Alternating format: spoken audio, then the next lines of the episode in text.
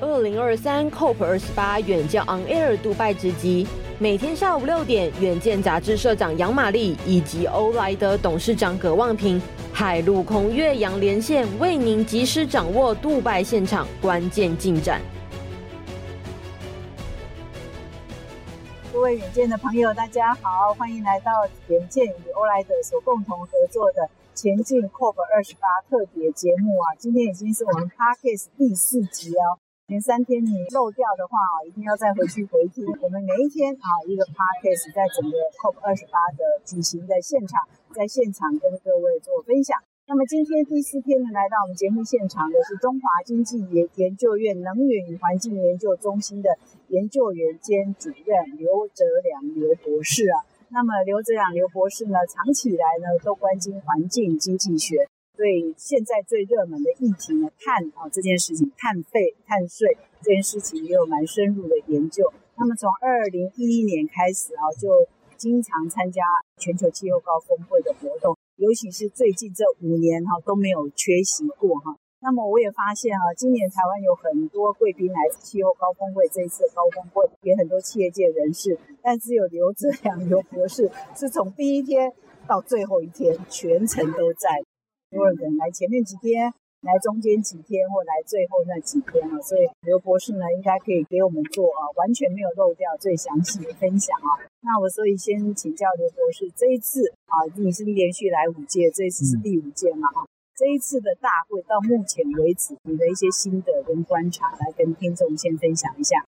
OK，好，谢谢玛丽姐。那我自己的观察是这样，其实这五年来的重点，我自己观察是，因为我们在二零一五年通过了巴黎协定。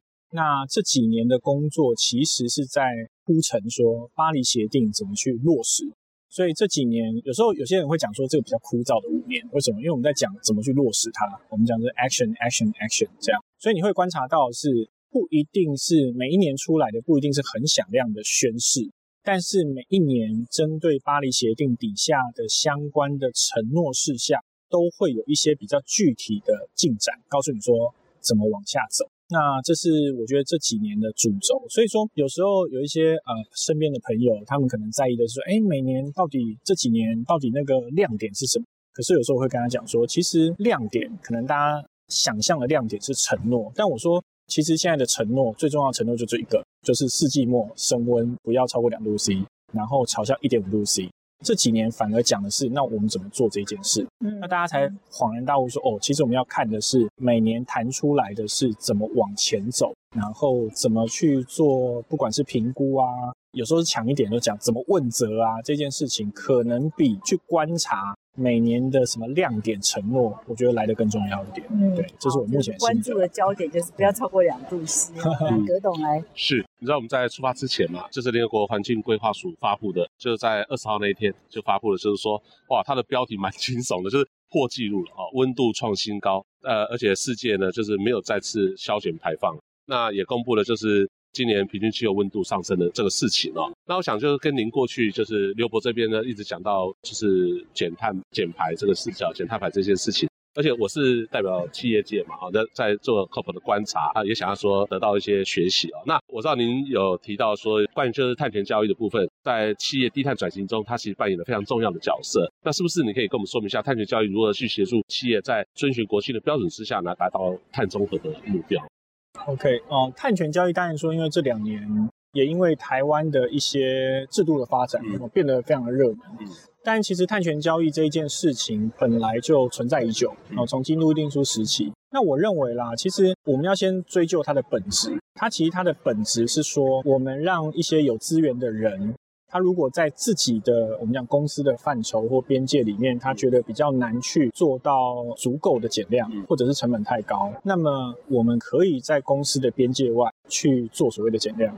那这个背后有一个科学前提是，啊、呃，其实科学数据都告诉我们说，如果你的重点是全球的减量或全球的降温，事实上它只跟一段期间之内的排放总量有关，跟在哪里排或哪里减，事实上没有关系。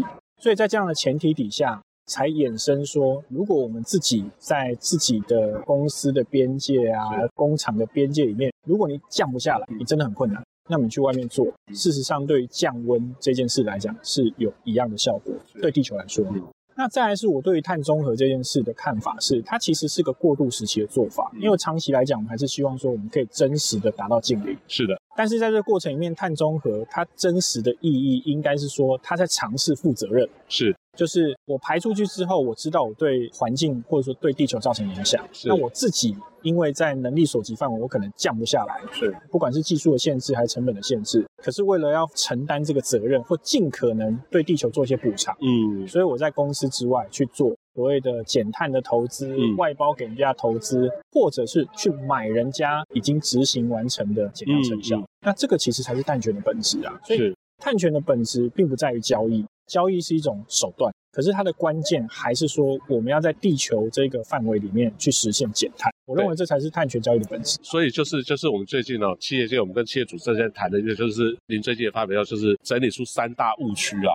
三大误区的话，你可不可以再帮我们补充一下？我们其实就很想了解。就是呃，刘伯帮企业界供应链对啊，是啊，是啊，这个是三大误区。我们听到说，哎，这个好像大家应该要注意一下这件事情。好，我回想一下，应该第一个重点是说，我曾经提到说，现在站在我们现在，因为全世界游戏规则改变了，是的，好像我们在做所谓的盘查的时候，现在 ISO 的游戏规则是不是只有自己产生的排放量？嗯，要算在你的头上，是你的上游、你的下游。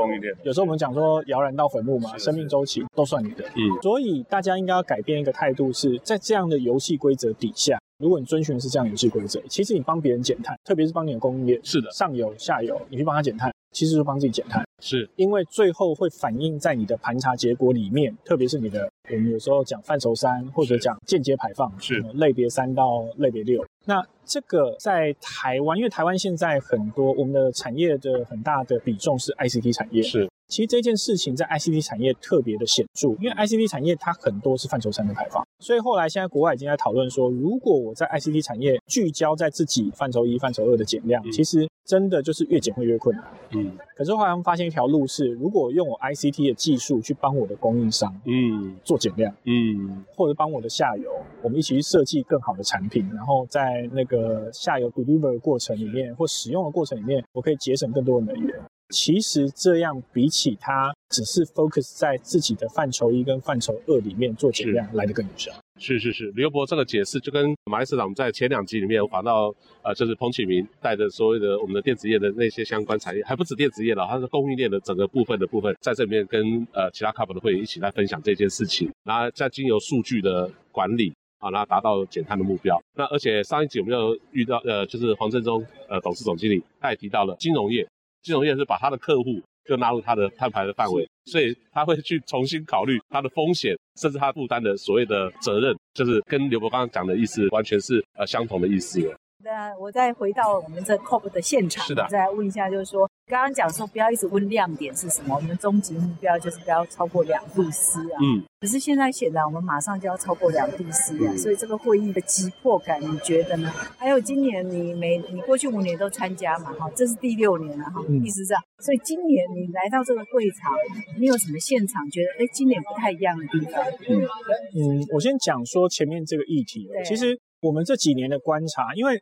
像联合国每年都会在巴黎协定之后，它就会出一份叫排放差距报告，每年帮我们盘点说到底那个缺口多少。嗯，那我最大的感觉是，其实你读报告就发现，从它的用字你就发现那个急迫感。为什么？你在早期的报告你看到是，哎，有缺口，但是我的解决方案是我可能从十个策略里面，我可以挑五个、挑六个来做。嗯嗯嗯，可能有机会就可以达成。是经过几年下来，你发现第一个，你发现缺口。有时候缩一点点，有时候又弹回来。然后像今年的缺口跟去年的缺口其实差不多，那表示什么？表示大家在承诺减量这件事情上面没有太大的进展。对，嗯。再来是在解决方案的用字上面，从以前是哦，你可能挑一些来做，努力做可以做得到，到现在是你没有选择，你就是想得到的东西全部都要用，你要全部用，用好用满，然后用到。尽可能都把它做到一百分，那你才有机会保持住两度 C 的目标。所以你会看到是，我们现在为什么一直在讲气候紧急，是因为你从本来是有所余裕，可以去选择应对方法，到现在你的选择只能是排序。排序的意思是说什么先做，什么后做，但是你你也没办法选择说什么做，什么不做。哦，对，这是现在的。的用语有什么不一样？用英文的用语是吧？用语意思是说，你看到的是他现在告诉你说还有机会，但是你可以想得到的工具全部都要用。哦。但是早期可能跟你讲说，哎，我们就是排序一下，什么东西重要先做嘛，做一做，哎，就有机会达成。所以你会发现说，随着时间的推展，嗯、我们看到我们缺口没有显著的变变小。那变的是我们为什么越来越紧迫？因为我们现在在可知或者预知的技术发展底下，什么都要用上，你才有机会。所以如果按照这样的逻辑或这样的步骤往下发展，搞不好过两三年之后，我们谈的已经是不要两度 C 了，我们可能要变成是二点二、二点三、二点五。变成是说，当你达不成，你就要讨论反省，说那个目标我可能要改。是因为昨天这个黄振东董事总经理又提到说，十年内我们就极有可能突破两度 C 了哈，所以这个。本世纪末两度 C，这个越来越难。哦，那我的第二个问题就是说，嗯，你这一次现场看有没有什么？你觉得这一次来到会场跟往年比较不一样的布置啊，或者是议题啊，或讨论啊，有吗？因为现在是呃会议的初期嘛，对那我们的观察很特别啊，这可能跟各位分享一下，就是。第一个是说，我们感觉到好像它的这种展场的布置跟以往有很大的不同。比如说，我们看到很多国家馆，以往的国家馆，我们讲一句通俗一点，它比较像大型的旅展啊，摊位啦，对，摊位就很像 连在一起，然后很热闹，那大家交流很方便。那这一次的设计很特别，是因为它可能本来国的场馆，对，所以它变成是说就是一个 building 一个 building，那可能国家馆就是一个 building 里面可能是一个或两个啊，那你会发现说它有它的特点是说它。它的我们讲说，呃，隐秘性或者是专注度可以比较够，因为你可以专心坐在那边听东西。可反过来讲，是它的那种讲热闹的程度，那那种交流感就会对，就会稍微比较低一点。那再来是说，我们在一路从机场一直到会场的过程，跟过去几年最大的差别在于说，以往我们过去几届从机场一下飞机就会看到说 cup 铺天盖地，对，铺天盖地，我们要办 cup，然后沿路上就是你会发现说，这个城市为了这件事情做了很多准备。杜拜没有，那这一次就很特别，就是哎，一下飞机你会感觉说，嗯，怎么跟过往不一样？你你没有看到那个一下飞机应该 COP 二十八，对对对对对对，真的真的没有看见，真的没有，真的没有看见，我都没有注意到哎。对，那甚至走到会场，你都没有发现到说，也许是因为这个国家国情的关系，所以你也没有看到说低调，因为我是使用国，我又要来主办这个，我我觉得不可能，不可能，难怪我们都找不到那个大地标，你知道吗？没有 COP 二十八大地标。对，这个是我们对于场馆的观察。那当然说，对于谈判这件事，因为现在还在会议的初期，我们也还会再继续观察。对对对。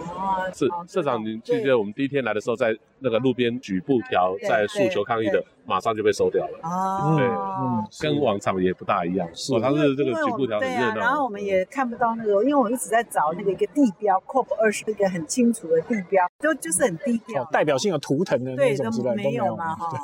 所以是故意的啊！这个刘博还是还是经常出席哈，有比较比较深刻的观察。是，对啊。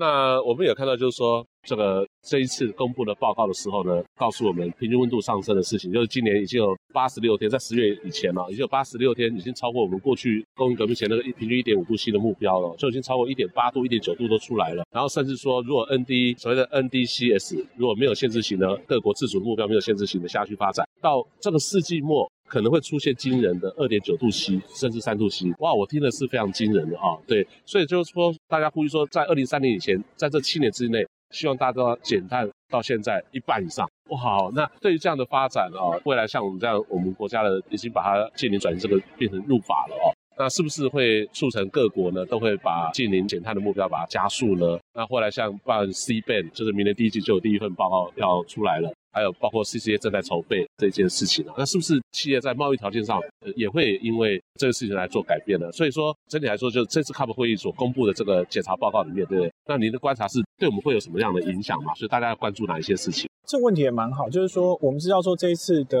呃 COP 一大亮点其实是在谈全球盘点。那全球盘点，我们要回去思考一下。其实每年啊，联合国本来就会出一份排放缺口报告。嗯、那为什么这一次全球盘点是类似的东西，要特别拿出来讲？嗯，其实它有两个比较不一样的地方。嗯、第一个是全球盘点，它不止盘缺口，它盘的是很全面的。它谈的是说，在巴黎协定之后，各国在不同的面向，包含说减缓、包含调试、包含资金等等各面向，大家真实的表现是什么？没错。所以它比传统的排放差距报告多了很多东西。嗯第二个是它这件事情的定位比我们想的更重要一点，是因为过往大家在陈述自己的努力的时候，多半是透过比如说在会议上去描述说我很认真，嗯嗯，我很愿意为这个东西负责。但是你说是不是很 solid 的提出一些论据，告诉你说我做了什么，其实是不一定的。那全球盘点，它就补充了这一件事情，它等于说，好，你大家都说你很认真，大家都说你付了很多钱，啊，不，不是付了很多钱，帮忙人家去做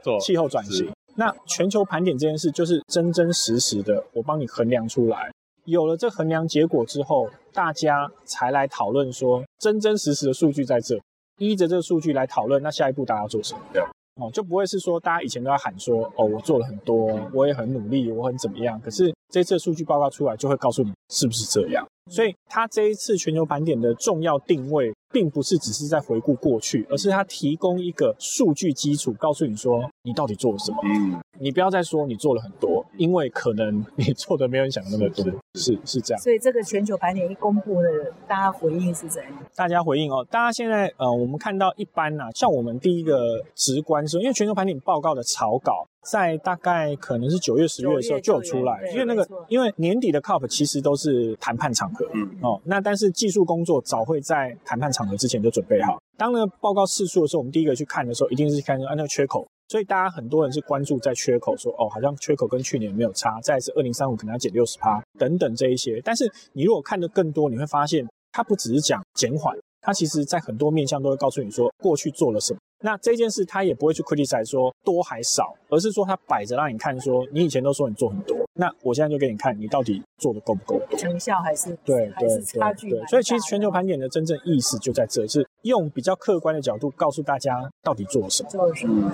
好，那我再问博士一个问题，就是说啊，在今年大会第一天哦。我看他们发新闻稿，就重大突破，历史性的一刻，就是那个 loss and damage fund 嘛，就是说，就灾害赔偿损失，赔偿与损失的基金呐，哈，嗯，然后这个很多国家就捐啊，像 UAE 就捐了一亿啊，美国说要捐多少，英国说要捐多少，瑞士说要捐多少，很多国家都捐了，所以这件事情你们的看法是怎样？我个人看法啊，其实 loss and damage 这一件事情，应该是在 COP 十。八波兰吗？还是哪一次？其实就开始提了。当时就成立一个华沙的，我忘记是叫 Loss and Damage 架构还是什么，忘记那名称。嗯。那谈了这么久，一直到去年，好像大家觉得成立了 Loss and Damage Fund 之后。觉得是个很大的突破，嗯，可是像我们这几年的观察，我们要先想一件事，其实联合国本来，尤其是气候公约底下本来就有一些基金啊，那为什么还要额外成立一个基金？我们必须要去思考这件事啊。那我们去观察的结果也很单纯，因为现有的基金，不管是调适基金啊、绿色气候基金等等，它都是申请型，就是说你开发中国家你可以来申请。但是你要申请，你要写一个计划书，告诉我你要做什么，就很像是我们呃申请补助吧。那你要告诉我你要干嘛，然后我就要诶加加减减啊，决定合不合理啊，甚至你要花很多的顾问费去请顾问公司帮你写报告啊，写申请书啊。那 loss and damage 其实大家去看他真正的诉求，他要求的是说你不要再叫我做那一些，因为我的伤害已经发生了，我要的是 compensation，不是 application。application 是说我来申请嘛，申请经费说我要做一个什么 project，那可是 compensation 是说我已经损害了，你就。给我钱就对了，你不要叫我做那些有的没的。那问题就在于说，这个听起来十分的合理，但是我们并不乐观，就在于说几个观察。第一个观察说，其实现在呃联合国基金已经有了，大家会捐钱的就是那些国家，特别是欧盟，就是他们信奉多边主义，都是由联合国这个渠道来帮忙全世界。那会捐钱就那些国家，我每年会捐的钱就是这么多。所以有一种可能性是什么？哦，我就我捐啊，你要 loss and damage 我就捐啊。问题是，那我就其他少捐一点，这是第一个可能性。那第二个可能性是什么？第二个可能性是。不乐观的理由是在于说，现在你看到很多国家，他们想去用这些钱，既然这些钱都要交出去，我情愿自己去交朋友，我不想要交给联合国，这叫双边主义。我干嘛要交给联合国，让联合国去赚这个 credit？我干脆就自己拿这个钱去交朋友啊，他们以后变我的盟友。让我在气候谈判上会有话语权。基于这些理由，你说大家会不会捐钱去？我觉得会，但是你会不会捐很多？我觉得也不会。呃，loss and damage 的 fund，我自己是这样看，当然这是我个人的解读了。大家还是对这个有很大的期待。那我认为它的关键就是第一个是我刚才讲来源的问题哦，就是大家为什么要捐？那捐可能是意思捐一下。第二个其实也是很大的问题是，既然他要的是 compensation，怎么去衡量有科学基础衡量你的损害来自于气候变迁这件事？科学上很难证明，就是很难讲得很精准。那很难讲很精准。你说你要 compensate，那到底多少钱要给你？你要跟我讲，不是说你发生的损害，比如说台风过境，你就说这个气候变迁，然后你就叫我补那个钱。那这个逻辑，损害确实发生，可是它是不是噪音与气候变迁？到底补多少给你才算合理？这一些都是科学的讨论，但这些东西一旦不能够有一个很 robust 稳健的架构来谈的话，其实 loss damage 它没有办法运作。我的观察是这样的，所以我说逻辑上合理，但是操作很难。是，所以后续还要关注。是是，我们来出发之前呢，我们调查一下，就是我们国人啊，就是最关心的这次 COP 的几个重大议题啊、哦。他们关心的一个就知道就是 face out、face down 的事情。嗯、那另外一个就是刚刚讲的这个损害赔偿基金，尤其是从上一届讲了啊，到这一次，诶说可以发了，哎有已经有钱进来了啊，这是刚刚这两天。发生的事情，那还有一个问题，我叫你问刘伯了。另外一个这一件事情，就大家非常关心的，很简单的，就是说，因为知道这一次是大盘点嘛，就巴黎协议以后的大盘点。嗯、那就您的观察，呃，目前我们距离巴黎协议的目标有多远？就您的观察来看的话，呃，应该讲说，如果我们从科学报告来看，他会这样描述嘛，就是说。他一定是先算碳预算，嗯，carbon budget，说我们现在为了达成两千一百年不要超过两年，我们还剩多少可以排？是。那再来是透过模拟的方式去看，说依着我们现在的不管是什么 condition 啊、uncondition 啊、policy 啊什么好几个排放路径，再去估说它会用掉多少预算。嗯、那依据现在的报告看起来，我们的缺口跟去年展现出来的缺口差不多。比如说我们以二零三零年那个可能的路径来看，是对应的。符合所谓的两度 C 路径的那一个 gap 来看，大概就是数字也许不精准，但可能是差一百一十亿吨到一百四十亿吨。嗯，那这个排放量有多大？其实差不多是全世界的四分之一啊。哇！然后相当于比如说一整个中国大陆一整年的排放量，所以它这个缺口是比我们想象中还来巨大，便是说要很多的努力。才有机会去填补，因为它相当于全世界四分之一，是。为了全世界五百多亿的碳排放。量。对对。是是。我再来问博士，然后就是说来过 COP 会议的，不管哪一届了哈，其实都非常的盛大哈，就是每个地方都有活动在办啊，每每个地方都有记者会在办啊等等，哦，所以呢来参加十二天呢，全部的时间也是不够用，因为要可以看的地方实在太多了，嗯，可以参观的馆也实在太多，所以博士你通常都会把重点。放在哪里？Oh, okay. 每天一定要看的，或是最关心的是哪几个部分？OK，谢谢社长，这个问题很好。其实我们早期来的时候，真的就是我的比喻是，它就是大型旅展，比旅旅展还，你看过旅展？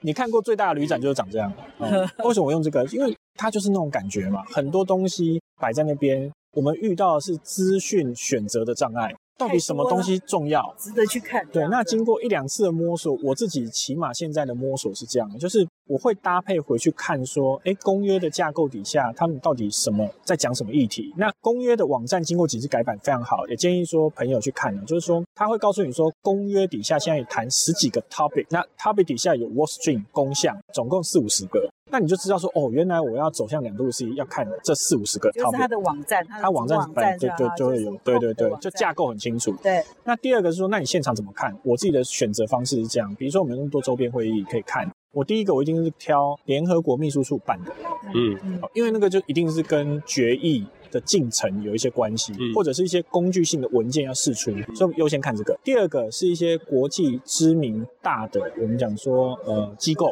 比如像 IEA 啊这种，他们都会发表一些很著名的研究报告，World Bank 啊、OECD 啊等等的这一些，哎，我们就会去看，因为他们多半都会挑在年底 COP 的时候，把一些重量级的研究报告释出，就在这个场合。那那一种我们也会去看。那第三个层次或第三个顺位，我们才会去看说，你觉得是有兴趣的议题，但是你可能不是那么讲究说他是谁办的。那你去听的时候，变成是你就要去判断说，到底他讲的论点是他一家之言。还是说，其实是大家普遍的共识方向，那个就变是你要有一些判断。所以我自己挑选的顺序会是这样：是先看了解联合国整个架构之后，我们先看那个 Secretary 办的这一种，然后第二个是看大机构，啊，第三个才是看你有兴趣的议题，这样。哦，对。所以即使是这样，已经知道怎么挑重点。嗯，时间不够用。对，我觉得这个重点很重要。我觉得刘博真的很好，因为实在是太多太多东西。我觉得我也没看过这么大的旅展啊。我每次如果要派记者来，我也都很忧虑啊。他知道重点在哪里吗？来这边吗？Get lost 对不对？光记者我看至少几千位。对，而且我们很容易看到，就是你可能看到有外国人在讲一个议题，你就觉得，哎，你看国际上来讲这个，这很重要。其实那可能搞不好是他的一家之言。是啊，对我们，我们其实早期还不懂得去，我们讲说选择资讯的时候，就很容易遇到这种状况，就带回家，回到国内发现说什么东西都重要，报告要写说什么东西都重要。可是后来去比对一下，哎，你以为重要的东西在联合国讨论议题里面不是重点。所以，所以博士回去通常会做一个报告吗？哦，就是我们会重新去消化一下，然后去比对一下，说，哎，到底在这些关键议题上，每个东西的进展是什么？像我自己会做的是，第一个是回去之后，一定是先把那个决议的当年的决议的主文件，就它都有个名字，像去年是那个夏姆席克的执行方案。Implementation Plan，它就有主文件的决议文，那那个东西我们就是快速的去读它，看它说今年谈的重点承诺是什么。那可是下一步就会去比对说，哎，这些重点承诺对应到所谓的巴黎协定架构里是哪一些有进展？哦，这个是稍微要再去延伸拆解一下，所以它是两个层次的事情。就每年都会主文件，但主文件其实只是一部分。还要回去对一下，说有一些巴黎协定的那个公项里面哪一些有实质进展。所以各位听众要知道了，呃，刘博士回去报告哈，啊，会在网站上公布了哈，会吗？呃，我会写一些文章。所以刘泽良这三个字要锁定啊。对，那个刘博士很有经验，而且他回去还要再做报告。对，我我非常推荐刘博的文章啊，大家可以关注一下。是，是，所以呢，我们也非常呃感谢博士呢来出席我们今天 parkest 的访问现场啊。那博士还要继续留下来，所以可能搞不好我们最后一集还要访问你，因为你是唯一留到最后一个的人啊。好，可以吗？好，先预约起来。好，那我们谢谢各位听众的收听，那也感谢博士来到我们节目现场。明天啊，再锁定我们的节目，我们的频道。谢谢大家，谢谢，谢谢刘博。谢谢。